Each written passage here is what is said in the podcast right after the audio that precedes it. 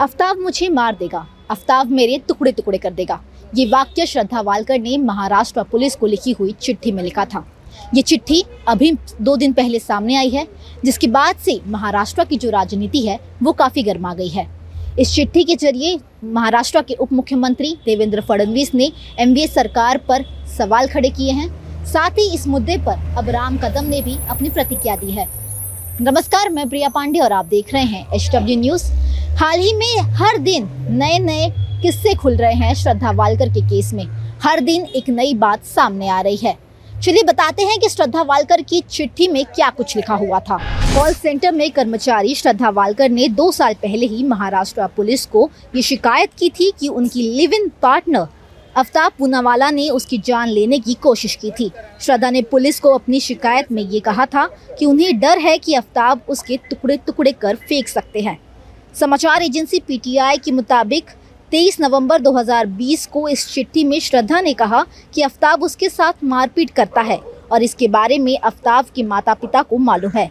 28 वर्षीय अफ्ताब पूनावाला ने अपने live in partner Shraddha Walkar की कथित तौर पर गला दबाकर हत्या कर दी। तो वहीं चिट्ठी आने के बाद इस पूरे मामले को लेकर महाराष्ट्र की जो राजनीति है वो गर्मा गई। बुधवार को देवेंद्र फडणवीस से जब इस बारे में पूछा गया तो उन्होंने कहा कि इस पर जो कार्रवाई है वो पहले भी की जा सकती थी। उस वक्त महाराष्ट्र में एमबीए की सरकार थी। अगर उस वक्त इस पर कार्रवाई की जाती तो शायद आज श्रद्धा वालकर बच गई होती। अगर आज हम ऐसे केसेस में कार्रवाई करेंगे, तब जाकर आने वाले समय में हम इन सारी चीज़ों से अपनी लड़कियों को बचा सकते हैं। ये तो रही राम कदम की बात। इस पर उन्होंने क्या कुछ कहा है, आप वीडियो में देखिए। श्रीमान उद्धव ठाकरे और महाविकास आघाड़ी के नेता श्रद्धा के परिवार की हाथ जोड़ करके माफ़ी मांगे। केवल और केवल इनकी लापरवाही के कारण श्रद्धा अपनी जान गंवा बैठी। उसने लिखी हुई चिट्ठी की यदि जाँच होती, उसे गंभीरता से वे लेते तो श्रद्धा की जान बच सकती थी।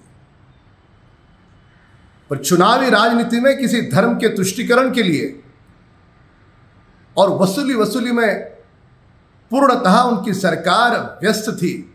उस कारण श्रद्धा जान गवा बैठी। चलिए आपने देखा, इस पर राम कदम ने बहुत कुछ कहा है। देवेंद्र फडणवीस ने भी इस पर आपत्ति जताई थी। जो महाराष्ट्र के कई दिग्गज नेता हैं, बीजेपी के नेता है, वो बार बार एमबीए पर सवाल उठा रहे हैं। उनका कहना है कि क्यों नहीं उस वक्त कार्रवाई की गई? अगर कार्रवाई की जाती तो आज शायद श्रद्धा वालकर बच गई होती और अफ्ताब पूनावाला जैसे लोग आज तो हिरासत में है, लेकिन वो इसके पहले भी हिरासत में जा सकते थे ताकि एक लड़की की जान बच जाती। इस पूरे मामले में हर दिन कोई ना कोई नई अपडेट सामने आ रही है। लड़की के 35 टुकड़े करके दिल्ली के अलग अलग जगहों पर फेंक दिए गए थे। सबसे पहले अगर हम बात करें तो श्रद्धा वालकर और अफ्ताब पूनावाला मुंबई में वसई में रहते थे, दोनों ही वसई में रहते थे। उसके बाद लिव इन रिलेशन में आने के बाद वो नायगांव शिफ्ट हो गए।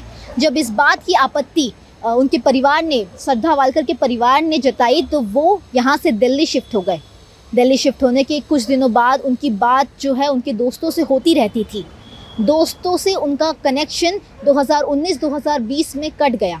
इसकी पूरी बात हमने उनके दोस्त रजत शुक्ला से की थी, जिन्होंने इस पूरे घटनाक्रम को समझाया था। उनका कहना था कि श्रद्धा वालकर एक बहुत ही सही लड़की थी।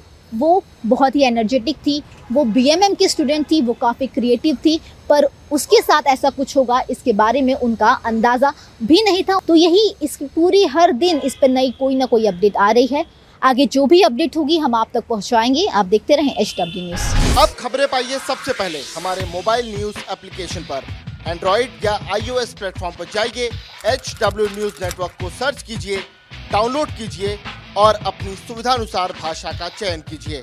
खबरों की भीड़ में अपने काम की खबर पाते रहिए।